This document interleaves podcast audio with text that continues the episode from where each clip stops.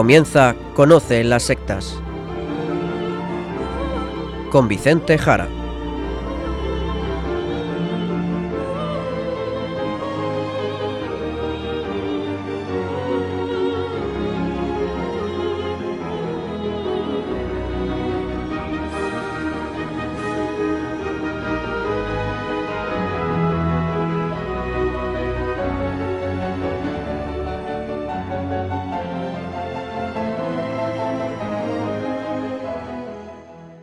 Buenas tardes, queridos amigos de Radio María.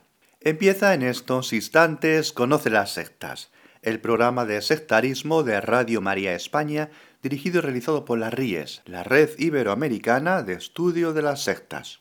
Como es habitual y encargado por la propia RIES para su dirección Vicente Jara. Y también con todos ustedes, Izaskun Tapia Maiza. Izaskun, ¿qué tal? ¿Cómo estamos? Muy buenas tardes a todos, pues estoy muy bien, gracias a Dios. Pues lo primero de todo, conocer de qué vamos a tratar hoy en el programa.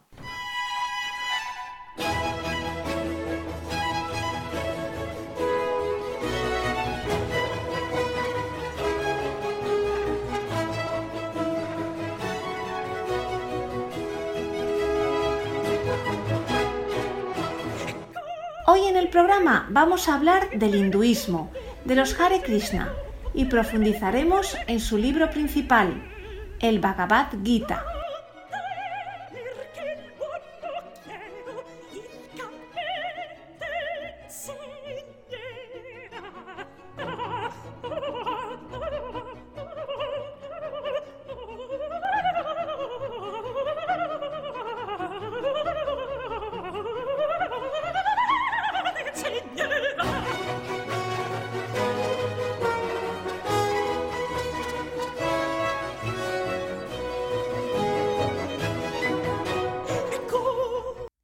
Pasado día 17 de agosto de 2019 tratamos aquí, en Conoce las sectas de los Hare Krishna. Hoy volvemos a tratar a este grupo que debido a su contenido hinduista es una de las agrupaciones más exóticas, más raras y más llamativas, así como más desconocidas para los occidentales. Como siempre les decimos, pueden pedir aquí a la radio los programas o bien buscarlos por internet donde están todos disponibles, ya en la web de Radio María, en la sección de podcast, como en otras páginas web, donde tienen, insistimos, todos los programas de Conoce las Sectas. ¿Y por qué vamos a hablar de este tema? Que puede parecernos muy lejano y muy raro. Bien, pues lo hacemos para profundizar en esta agrupación, Hare Krishna, y en esta religiosidad, el hinduismo, tan desconocido para muchos oyentes, y es normal. Y hemos creído que posiblemente sea muy útil profundizar en este tema para formarnos un poco más, porque queramos o no, nos guste o no, vivimos en un mundo muy interconectado y es conveniente conocer a los grupos que nos circundan, por ejemplo los Hare Krishna, conocerles un poco mejor y por supuesto conocer un poco mejor la religiosidad que hay de fondo de tantos santones de orientación hinduista que pululan por Occidente y saber entonces mejor con quiénes estamos tratando. Pues sí, la verdad, Vicente, porque todo esto del hinduismo nos suena muy lejano y muy raro, muy exótico pero esperamos ofrecerles hoy un programa bastante interesante que seguro, seguro que les sorprende por lo que vamos a irles contando. Ya lo verán. Esto promete, vale. No sé si podrías explicarnos un poco antes de entrar en los Hare Krishna algo del hinduismo. Sí, es fundamental. Y no es sencillo, porque creo que posiblemente el hinduismo es la religiosidad, así pienso yo, más complicada que existe vamos a hacer un rápido recorrido, porque esta religión, el hinduismo, es realmente una amalgama de muchas tendencias y corrientes religiosas, incluso de muchos pueblos y de muchos dioses. Y todo eso al final se ha ido juntando, amalgamando, uniendo, como en un complicado castillo de cartas donde está todo junto, pero de manera también compactada sin que nada se caiga. Podemos hablar, podemos hablar de una fase temprana donde tenemos una literatura oral que luego se irá escribiendo y son los llamados textos Vedas, los textos Vedas, y entre ellos nos encontramos el famoso texto del Rig Veda, que se puede situar en torno al siglo XV a.C. La verdad es que se suele hablar de religión védica, es decir, de una religión que es anterior incluso al hinduismo, o bien, o bien incluso de una primera fase que será asumida por el hinduismo posterior. Pero en general se habla de una religión diferente, la religión védica, debido a que aún faltan muchos elementos para que tengamos el hinduismo posterior. No obstante, fue asumido, ¿eh? Aquí tenemos dioses importantes, dioses como Indra, el dios principal, dios de la naturaleza, o el dios Agni, dios del fuego. Es una religión naturalista que podríamos llamar pagana, de divinidades diversas, de sacrificios, rituales y ceremonias. Muy bien, los Vedas, la religión védica y los textos religiosos Vedas, que serán la base religiosa antigua y ancestral del posterior hinduismo. ¿Qué surgirá luego? Pues sin entrar en muchos detalles, saltamos varios siglos y nos encontramos con una nueva época en la India, entre los siglos 7 y 3 a.C. En esta época se van produciendo cambios en el territorio y hay crisis diversas, y también una crisis religiosa. A nivel religioso se produce una reflexión más interior, surge una religiosidad más elaborada, más espiritual, menos ceremonial y más centrada en el espíritu, más mística. Es la época de los textos del Upanishad. Upanishad. Empieza a elaborarse un pensamiento sobre las divinidades, la naturaleza del ser humano, el mundo, la materia, el alma o parte espiritual del hombre, etc. ¿Esta corriente de los Upanishad también formará parte del hinduismo? Así es. Lo que aquí ocurrió es que surgió una oposición a los antiguos sacerdotes de religión védica de unas nuevas personas que podemos llamar los ascetas, los ascetas. Supusieron los ascetas a los antiguos sacerdotes védicos. Podemos ver también que empieza a configurarse una estratificación social, algo tan fundamental en el hinduismo y la sociedad de castas de la India. Durante varios siglos tendremos esta lucha ideológica de pensamiento, una lucha religiosa entre ambas visiones del mundo, los brahmanes o sacerdotes de la religión védica y ahora los ascetas, los sanyasim. En todos estos siglos y en especial en esta interacción entre seguidores de los textos Vedas y los nuevos ascetas van a surgir unos nuevos textos religiosos, los Upanishad. Como vemos, y esto es muy propio del hinduismo, hay una fuerte tendencia a la asimilación, a unificar tendencias. Pero por supuesto, claro que sí, también hubo luchas y oposiciones violentas. Y en este contexto nuevo, ¿qué ideas tenemos? ¿Qué ideas religiosas tenemos? porque esto ya se puede llamar hinduismo, y aquí lo que tenemos es que los dioses védicos pierden mucho de su poder y de su importancia. Son dioses naturales, de los elementos naturales, de la naturaleza, pero ahora por influencia de los ascetas se pone mucha más importancia en la experiencia mística interior. Lo importante es entender el mundo, entender las cosas, la realidad, entenderse uno, meditar, reflexionar y desapegarse de la vida. Y voy a explicar un poquito más por qué ha ocurrido esto. Porque aquí también lo que encontramos de fondo es una repulsa, una revolución muy fuerte a una época que está viviendo la India en esos momentos. Tenemos una zona de gran florecimiento económico, de gran prosperidad. Así que la decadencia del tiempo de la religiosidad védica coincide con un gran desarrollo económico desarrollo de ciudades, de expansión del comercio. Y eso llevó a que muchas personas se centraran en los bienes materiales, en vivir y en disfrutar, incluso en robar, en enriquecerse de forma ilícita, en aprovecharse de los demás, en los placeres de la vida y sus disfrutes. Aquí, por lo tanto, tenemos un momento muy crítico contra ese desarrollo descontrolado y ese egoísmo y codicia de muchas personas y por lo tanto surge como oposición un fuerte movimiento contracultural de alejarse de todo eso. Es, como digo, el ascetismo. Se busca lo importante de la vida, Además, los ascetas lo que perciben es que mucha gente se comporta indecentemente, pero luego van, hacen sus sacrificios a los dioses védicos, sus rituales, y a seguir viviendo como desvergonzados y de manera inmoral. Vicente, ¿y cuáles son ya entonces las ideas religiosas de este periodo?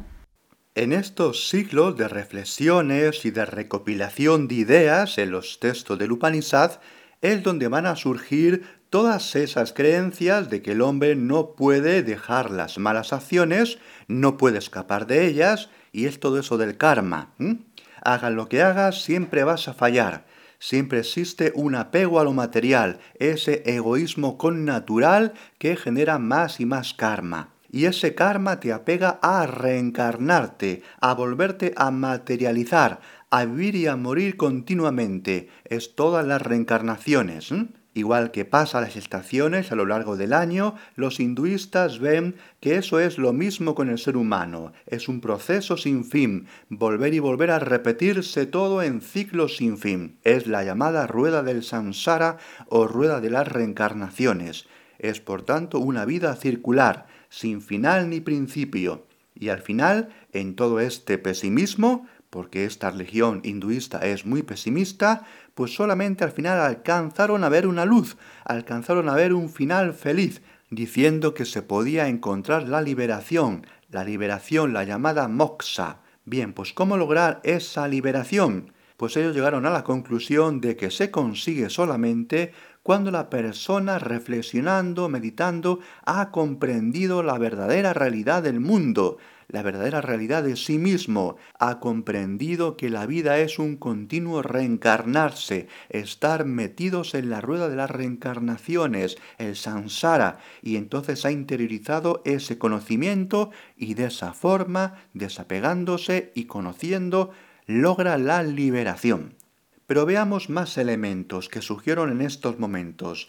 También en estos siglos se desarrolla toda la teoría del alma, del alma o Atman como parte espiritual del ser humano y lo que en los Vedas antiguos era el Brahma, el Brahma, la gran fuerza del sacrificio, ahora va a pasar a ser la esencia del mundo, la esencia de la realidad, el Dios totalizante, el todo que lo inunda todo, Brahma pasa a ser el gran Dios supremo, más allá de los dioses intermedios, dioses naturales, y al final el ser espiritual humano, dirán, acabará fundiéndose con el Brahma, porque todo al final es Brahma, es por lo tanto un gran panteísmo, un panteísmo total, donde todo queda fundido, fusionado al final con el Brahma. Y según ellos dicen, conocer todo esto te libera, con esto consigues la liberación y este sería el final del ser humano.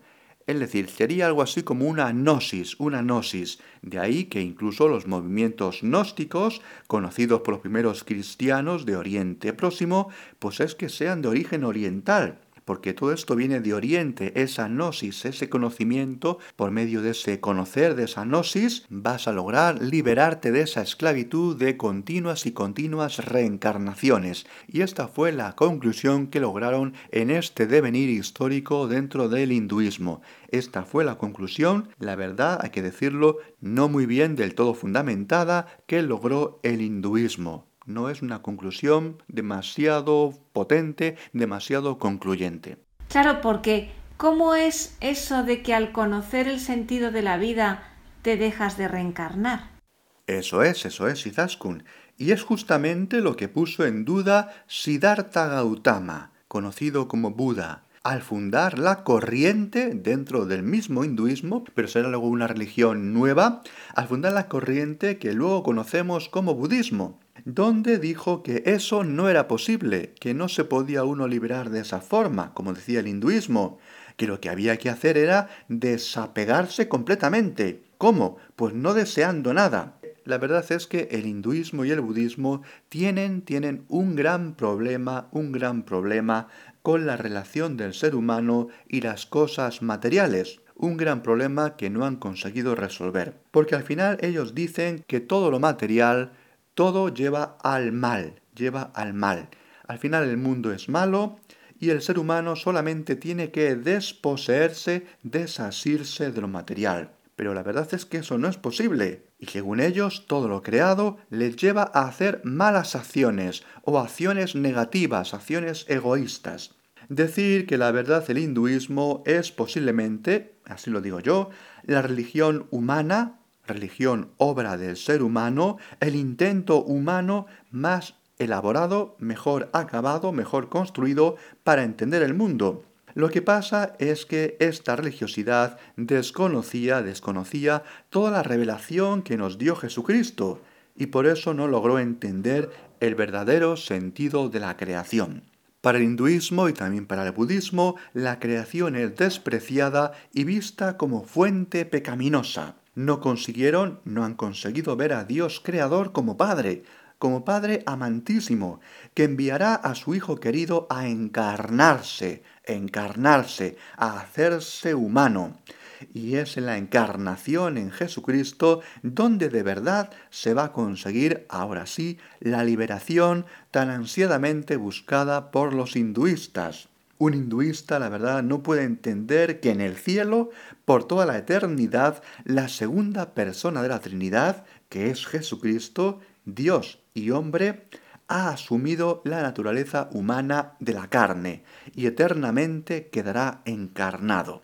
Y desde entonces, por toda la eternidad, en la Santísima Trinidad, único Dios, la carne ha sido asumida. Y es justamente de esta forma como es sanada de raíz la naturaleza, la creación, que en el cristianismo es sanado de ese pecado original, fuente del mal, sanada la creación por Jesucristo, y aquí ya tenemos una solución, la única solución posible y real para las dudas y los problemas planteados por el hinduismo y también por el budismo, e incluso por la religión védica de dioses paganos y de sacrificios a los dioses, porque con el cristianismo el sacrificio único, el único sacrificio válido, de una vez para siempre, es el mismo sacrificio del Hijo de Dios, Dios mismo, Jesucristo, como sacerdote, víctima y altar, que pone fin a todos los sacrificios y dando así cumplimiento y sello a todos los actos sacrificiales de todas las religiones. Y es justamente desde aquí donde tiene sentido y permanente actualidad llevar esta solución, el cristianismo, la buena noticia, porque es eso, la buena noticia, a todos los seguidores de los Vedas, a los ascetas hinduistas, a los meditadores budistas y a todos los buscadores de la nueva era de corte oriental, porque por fin la solución ha sido dada y regalada por el mismo Dios, porque era imposible al ser humano encontrarla y esta solución es el mismo Jesucristo, enseñado y proclamado por la misma Iglesia pues en unos instantes entraremos ya de lleno con los Hare Krishna. Bien, pues vamos a escuchar a lo largo del programa de hoy músicas hindúes y vamos a comenzar con música hindú Krishna.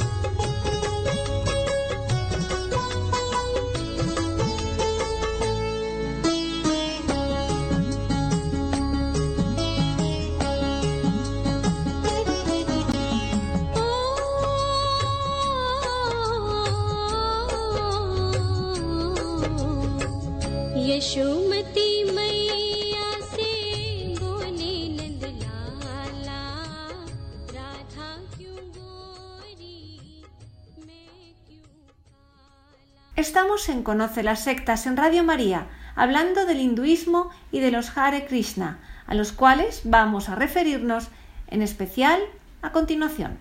Pues seguimos y vamos allá, porque en la India en el siglo VI, en el siglo VI antes de Cristo, nació el creador del budismo, Siddhartha Gautama. Y tras el fuerte arrastre de esta religiosidad, que se desarrolló y extendió muchísimo en la India y por toda Asia, varios siglos más tarde, a partir del siglo III a.C., de nuevo, de nuevo el hinduismo volvió a tomar un fuerte peso e importancia. Tras los primeros momentos tan arrolladores del budismo, de nuevo el hinduismo volvía a tener florecimiento. Y tenemos aquí en este tercer siglo antes de Cristo dos obras principales, dos epopeyas, el Mahabharata y el Ramayana. El Mahabharata es un larguísimo poema épico y se centra en una serie de guerras entre dos ramas, dos ramas de la misma familia, que pretenden alcanzar el trono. El núcleo del Mahabharata es el libro del Bhagavad Gita, que es como un resumen, una síntesis, un compendio de todas las ideas del hinduismo en ese momento, en definitiva, de todas las ideas del hinduismo incluso hoy en día. Y es además, es además el libro principal de los Hare Krishna, el Bhagavad Gita, que es una de las partes del Mahabharata. ¿Qué ideas son las que tiene nuevas este libro, estas obras? Bien, ya conocíamos que la vía del ascetismo era el modo para alcanzar la liberación, tal y como dijeron los Upanishad, pero había un problema porque resultaba que la gente normal, que tenía una familia, un trabajo, o estaban incluso los palacios, los nobles, pues no podían hacerlo. Y esto llevó a que se viera el hinduismo como una religión de élites, para ellos solos, para los apartados, para los ascetas, ¿Y qué pasaba con el resto de la gente? Y como digo, ¿qué pasaba con la gran nobleza de la India? De forma que surgieron otros modos de alcanzar la liberación. Es aquí cuando aparece la vía de la acción, la acción, que era hacer yoga o meditación, pero sobre todo estar siempre pensando en Brahma, durante la vida activa. Repetir continuamente el nombre de la divinidad, algo que también encontramos, por ejemplo, los Hare Krishna, que siempre van recitando sus versos famosos de Hare Krishna, Ramahare, Hare Hare, etc. Y además otro aspecto, solamente si cumples tus deberes propios sociales, por ejemplo, si eres artesano con la artesanía, si eres un guerrero guerreando, si eres un noble en la política, sea lo que seas, sólo así podrás alcanzar la liberación sin salirte de tu estado social. Es por lo tanto un mantenimiento de cada cual en su propia casta social. No te salgas de ella, porque si te sales de ella no vas a poder salvarte, no podrás liberarte. Solamente en tu propia casta y siendo lo que debes de ser. Vemos por lo tanto un fuerte mantenimiento de las clases sociales y un rechazo al cambio. Por otro lado, esta literatura sagrada habla de Brahma, pero también nombra a Krishna como manifestación divina. También habla de Vishnu como deidad absoluta o de Rama como manifestación también divina. Pero vamos, vamos ya a leerles algo de este texto del Bhagavad Gita para ver un aspecto fundamental de esta obra.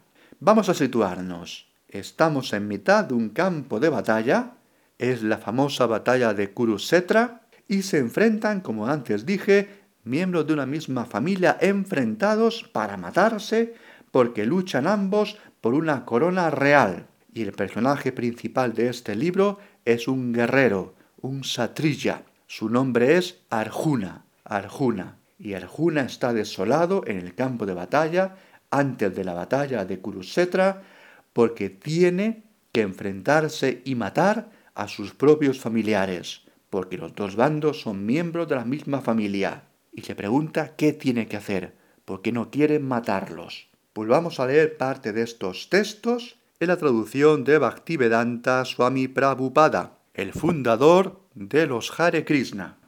Estando allí, en medio de los ejércitos de ambos bandos, Arjuna pudo ver a sus padres, abuelos, maestros, tíos maternos, hermanos, hijos nietos, amigos e igualmente a su suegro y bienquerientes, todos allí presentes. Cuando Arjuna vio todas estas diversas clases de amigos y parientes, se sintió abrumado por la compasión y habló así.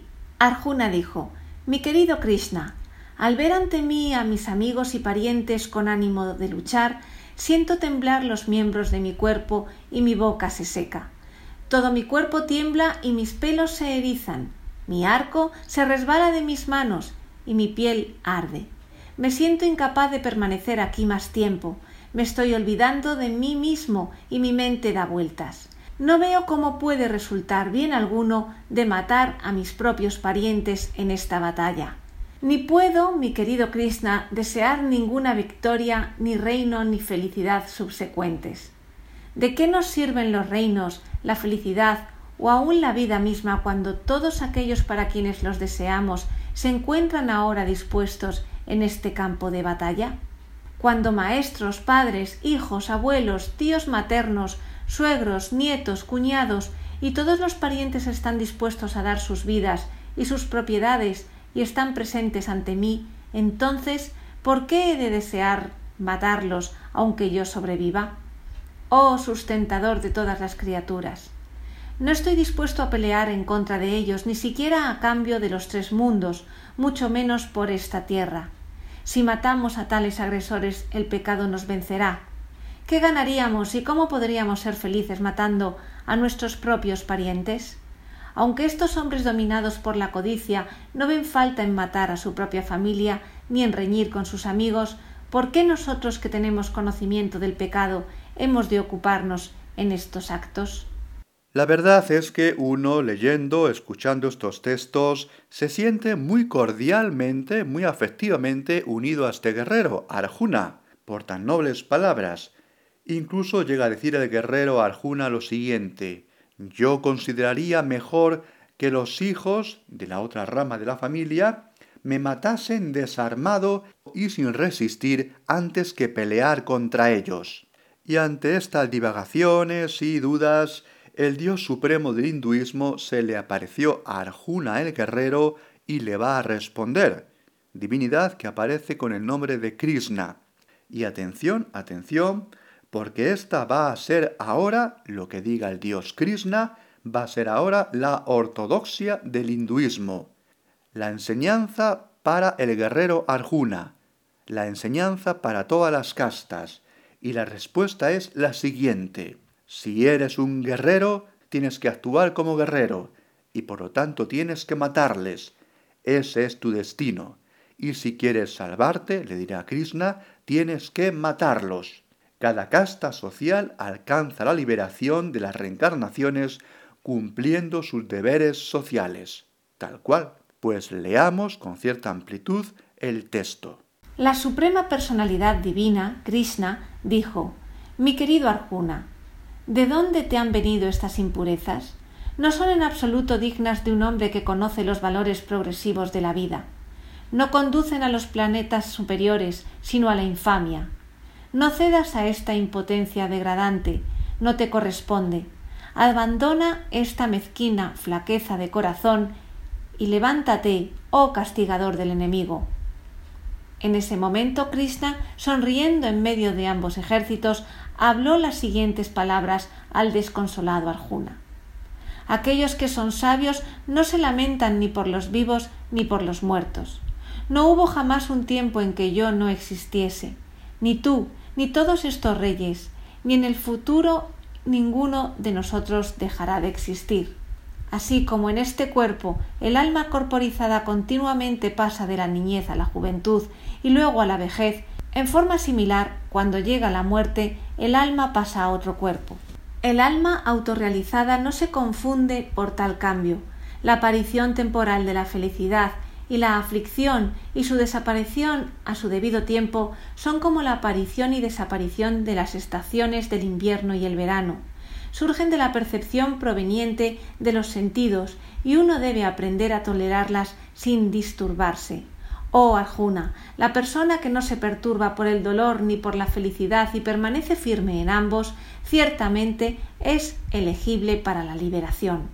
Aquellos que son videntes de la verdad han concluido que no hay duración de lo inexistente, ni cesación de lo existente. Sabed que aquello que penetra todo el cuerpo es indestructible. Nadie puede destruir el alma imperecedera. Como vemos, y este es el núcleo del hinduismo, se considera correcto matar a otra persona, porque según esta religión solamente le estás matando el cuerpo, y su alma se va a volver a reencarnar. Así que no te preocupes si tienes que matar incluso a tus propios familiares. Pues sigamos leyendo este relato verdaderamente terrorífico, tenebroso. Y todo ello, todo ello, como hemos querido ir explicando antes, como consecuencia de un muy mal entendido sentido del cuerpo, de la materia, de la creación, por faltarle al hinduismo una adecuada, una buena antropología, tal y como existe en el cristianismo. Pues sigamos leyendo parte de este texto. Solo el cuerpo material está sujeto a destrucción, por lo tanto lucha. Aquel que tiene conocimiento sabe que el yo ni mata ni es muerto, sabiendo que el alma es indestructible, sin nacimiento, eterna, como una persona se pone nuevas vestiduras desechando las viejas, el alma acepta nuevos cuerpos materiales desechando los viejos e inútiles. Sabiendo esto, no debes afligirte por el cuerpo, por lo tanto, no debes lamentarte en el inevitable desempeño de tu deber. Considerando tu deber específico como guerrero satrilla, debes saber que no existe para ti una ocupación mejor que la de luchar en base a los principios religiosos, así que no hay necesidad de titubear. Dichosos los guerreros a quienes se les presentan semejantes oportunidades de lucha, abriéndoles de par en par las puertas de los planetas celestiales. No obstante, si no luchas en esta guerra religiosa, entonces ciertamente incurrirás en pecado por desatender tus deberes, y así perderás tu reputación como guerrero. Lucha con determinación, lucha por luchar, sin tomar en cuenta la felicidad ni el sufrimiento, la pérdida o la ganancia, la victoria o la derrota, y actuando así nunca incurrirás en pecado. Por lo tanto, y para evitar incurrir en el karma, en el apego, se le dice a Arjuna que debe asesinarles, pero sin mostrar ningún sentimiento, ni de odio, ni de rencor, ni de amor, pero ni incluso tampoco desear ganar en la lucha o perder. No tiene que haber ningún deseo, simplemente tienes que acatar las órdenes. Si eres un guerrero, debes de guerrear sin más, porque eso es lo que tienes que hacer, sin ningún sentimiento. Es tu obligación, es tu deber, no hay más. Podríamos decir que es actuar como un robot, como una máquina, sin sentimiento ninguno. Este va a ser el núcleo del hinduismo. Esta será la ortodoxia hinduista. Leemos así en el texto del Bhagavad Gita. Debe de actuar como un asunto de deber, sin apegarse a los frutos de las actividades, porque trabajando sin apego uno alcanza al Supremo. El relato continúa de esta manera. Krishna va contándole a Arjuna todo el núcleo religioso del hinduismo, Habla sobre el alma o Atman, la unidad final con la deidad suprema, el camino del yoga, la meditación, con sus posiciones, el desapego, no pensar en nada, etc. Toda esa meditación y el continuo pensar en la divinidad, el actuar según el deber social de cada uno, no salirse de la propia casta social, la vida como una sombra, lo fútil de la vida y de todos los seres, las continuas muertes y reencarnaciones, etc. Y entre todo esto le dirá lo siguiente. Por lo tanto, las dudas que han surgido en tu corazón debido a la ignorancia harán de ser cortadas con el arma del conocimiento. Levántate y lucha. Para reforzar este mensaje, que es una variación nueva del antiguo hinduismo de los Upanishad, Incluso podemos leer en el Bhagavad Gita que estas declaraciones han de colocarse por encima de cualquier otro pensamiento religioso. Así, el dios Krishna dirá que él, Krishna, es superior incluso a Brahma. Dirá lo siguiente Arjuna, oh grandioso, quien estás incluso por encima de Brahma, tú eres el amo original, oh ilimitado, tú eres la fuerza invencible, causa de todas las causas, el Dios original, personalidad primordial, por encima de todo lo conocible, morada suprema, Tú eres el aire, el fuego, el agua, la luna, poder infinito, lo eres todo. Es decir, queridos oyentes, se coloca por encima de todas las divinidades naturales, recordemos, las divinidades védicas, y se coloca por encima incluso de Brahma, es decir, por encima del arco de todos los dioses, incluso de los dioses del hinduismo del Upanishad, Brahma. Estamos, por lo tanto, en una nueva versión del hinduismo, la versión más acabada del hinduismo, que es la versión que acabará cuajando hasta el día de hoy. Y para que esto quede más claro, el mismo Krishna se manifestará tal cual es a Arjuna, y dice así. Mi querido Arjuna, felizmente te muestro esta forma universal dentro del mundo material mediante mi potencia interna. Antes que tú, nadie jamás había visto esta forma ilimitada de refulgencia deslumbrante. Es decir, Arjuna pasa a ser el modelo de todo fiel seguidor del hinduismo. Es más, Krishna le dirá a Arjuna que ni los mismos semidioses pueden verle de esa forma a él, a Krishna. Dice lo siguiente. Mi querido Arjuna, la forma que tú ves ahora es muy difícil de mirar. Incluso los semidioses siempre buscan la oportunidad de ver esta forma que es tan deseada. No se puede comprender la forma que ahora ves con tus ojos trascendentales, no se puede ver con tan solo estudiar los Vedas, ni sometiéndose a severas penitencias como los ascetas, ni por la caridad, ni por la adoración, solo por el servicio devocional. Por lo tanto, como vemos, solamente cumpliendo el deber por el deber en la casta social, sin sentimiento alguno, sin apego alguno, se consigue la liberación en el hinduismo. Y este es el hinduismo más acabado, más puro, superior incluso a cualquier hinduismo anterior. Y este y este es el mensaje del Bhagavad Gita, y por eso dirá lo siguiente, entre comillas de nuevo, es mejor dedicarse a la propia ocupación, a la propia ocupación de uno, aunque quizás se ejecute imperfectamente, que aceptar la ocupación de otro y ejecutarla perfectamente. Es decir, es decir, nos está diciendo que no te salgas de tu casta, incluso aunque hagas las cosas mal, aunque seas un mal artesano, no te dediques, por ejemplo, a otra tarea, aunque se te dé mejor. No, no, no te salgas de tu casta social. No te muevas de tus deberes ancestrales y familiares, de allí donde naciste. Es el inmovilismo social. Al final, como vemos, la salvación va a estar en permanecer en tu propia casta y cumpliendo tus deberes, pero sin sentimiento alguno, como un robot. Y sigue diciendo este libro. Uno no debe abandonar el trabajo que nace de su naturaleza. Uno no debe nunca lamentarse ni desear tener nada. En ese estado alcanza la devoción pura.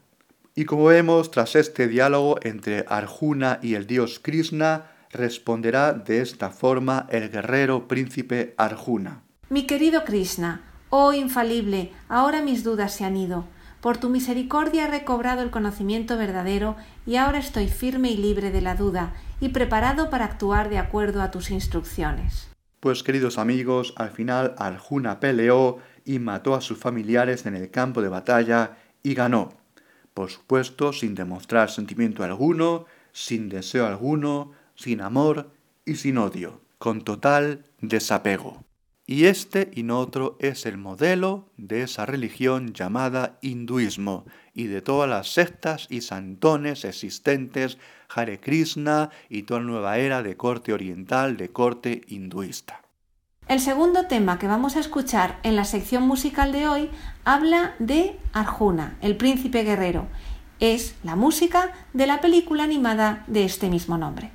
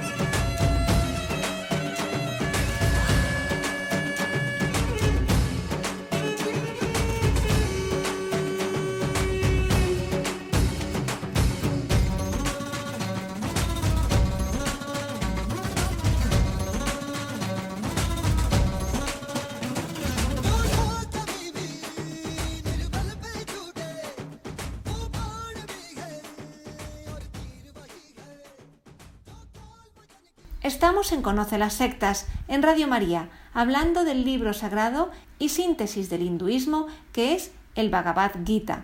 Y tras ver cómo acaba esta historia del guerrero Arjuna, lo que se me ocurre decir es que es un terrible final y por lo tanto una terrible enseñanza, ¿no? Sin duda así es, es una terrible enseñanza, terrorífica enseñanza. Vamos a ver, la verdad es que el hinduismo, y hemos querido explicarlo con un cierto detalle a lo largo del programa, el hinduismo en su desarrollo creo que se metió en una verdadera trampa, que creo que es una absoluta aberración. Pero es que realmente estas enseñanzas son las enseñanzas nucleares del hinduismo. Es verdad que durante el siglo XX se ha intentado modernizar el hinduismo con distintos autores prominentes, entre ellos Gandhi, Mohandas Gandhi, o uno de sus propios maestros, Vivekananda, y tras lo que hemos escuchado del guerrero Arjuna, tan terrible, nos podemos preguntar, bueno, ¿y cómo encaja esto con todo eso de la no violencia de Gandhi? Si resulta que Gandhi, junto con su maestro Vivekananda, pues son uno de los que intentaron modernizar el hinduismo en el siglo XX.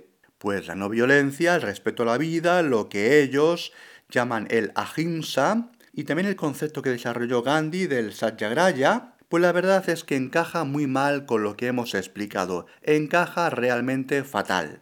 Y eso, y eso que Gandhi decía que este libro, el Bhagavad Gita, era su libro de cabecera, era su diccionario espiritual.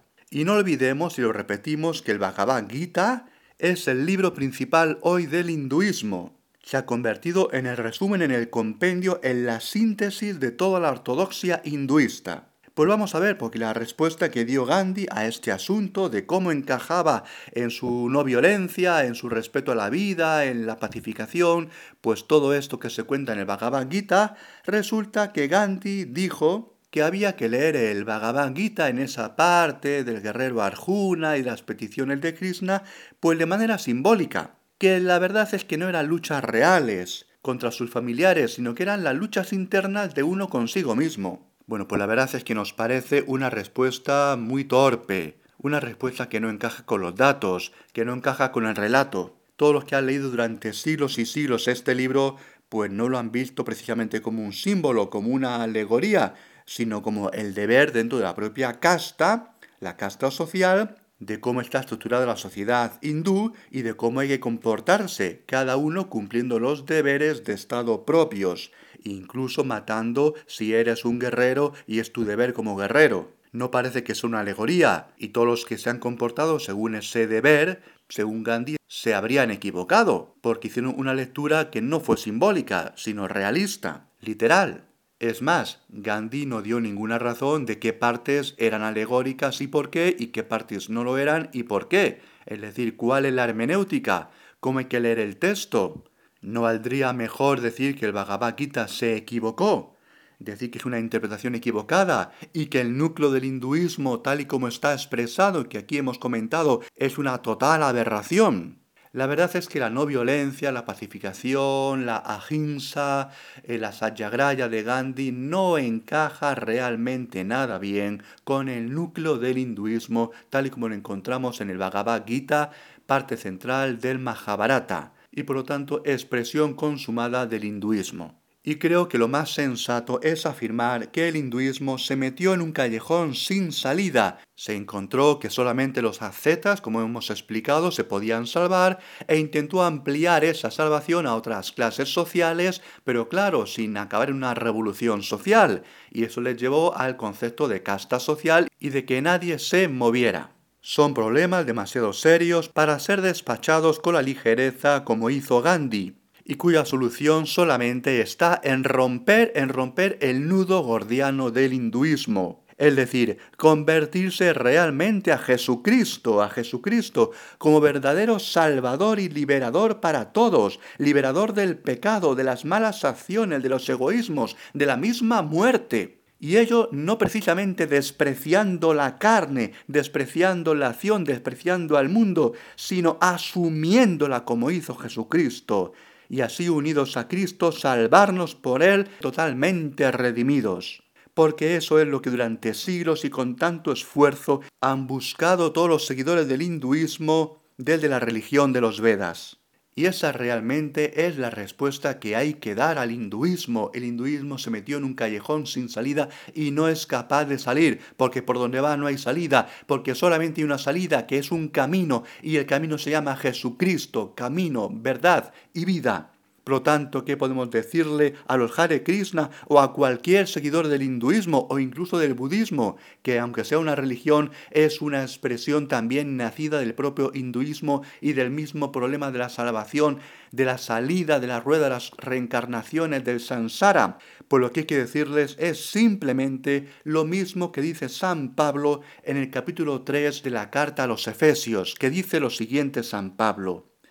Por eso yo, Pablo, estoy prisionero por Cristo Jesús a causa de todos vosotros, los de origen pagano, porque seguramente habrán oído hablar de la gracia de Dios que me ha sido dispensada en beneficio de todos vosotros. Fue por medio de una revelación como se me dio a conocer este misterio, tal como lo describo en pocas palabras y al leerlas os daréis cuenta de la comprensión que tengo del misterio de Cristo que no fue manifestado a las generaciones pasadas, pero que ahora, ahora ha sido revelado por medio del Espíritu a sus santos apóstoles y profetas. Este misterio, este misterio consiste en que también los paganos participan de una misma herencia, son miembros de un mismo cuerpo y beneficiarios de la misma promesa en Cristo Jesús, la promesa que se hizo al pueblo de Israel. También los paganos, esa es la buena noticia, por medio del Evangelio. He recibido yo, Pablo, la gracia de denunciar a los paganos la insondable riqueza de Cristo y de hacer brillar a los ojos de todo la dispensación del misterio que estaba oculto, estaba oculto desde siempre en Dios, el Creador de todas las cosas, para que los principados y las potestades celestiales conozcan la infinita y multiforme sabiduría de Dios por medio de la Iglesia y este y no otro el designio que Dios concibió desde toda la eternidad en Cristo Jesús. Pues para ir cerrando el programa vamos a escuchar música de los Hare Krishna con su mantra principal que se repite continuamente.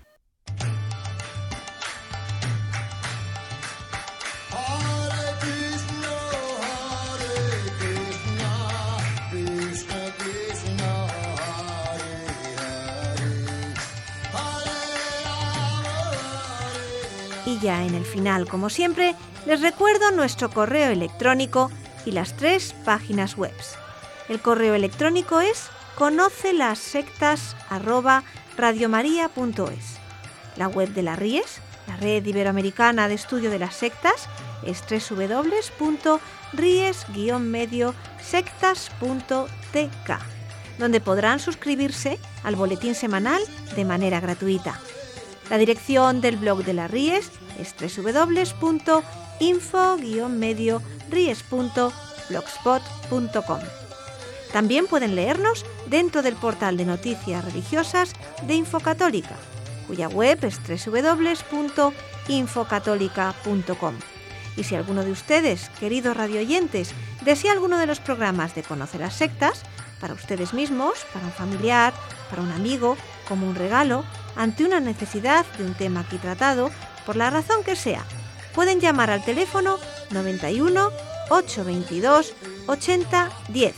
Lo repito, 91 822 80 10. Muchas gracias y buenas noches de parte de todo el equipo. Hasta dentro de dos semanas, si Dios quiere.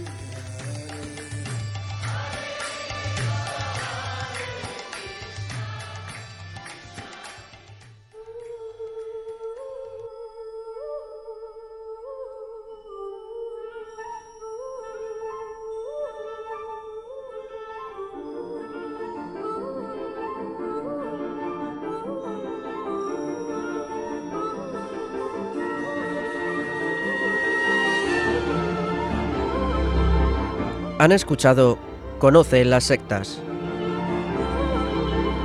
con Vicente Jara.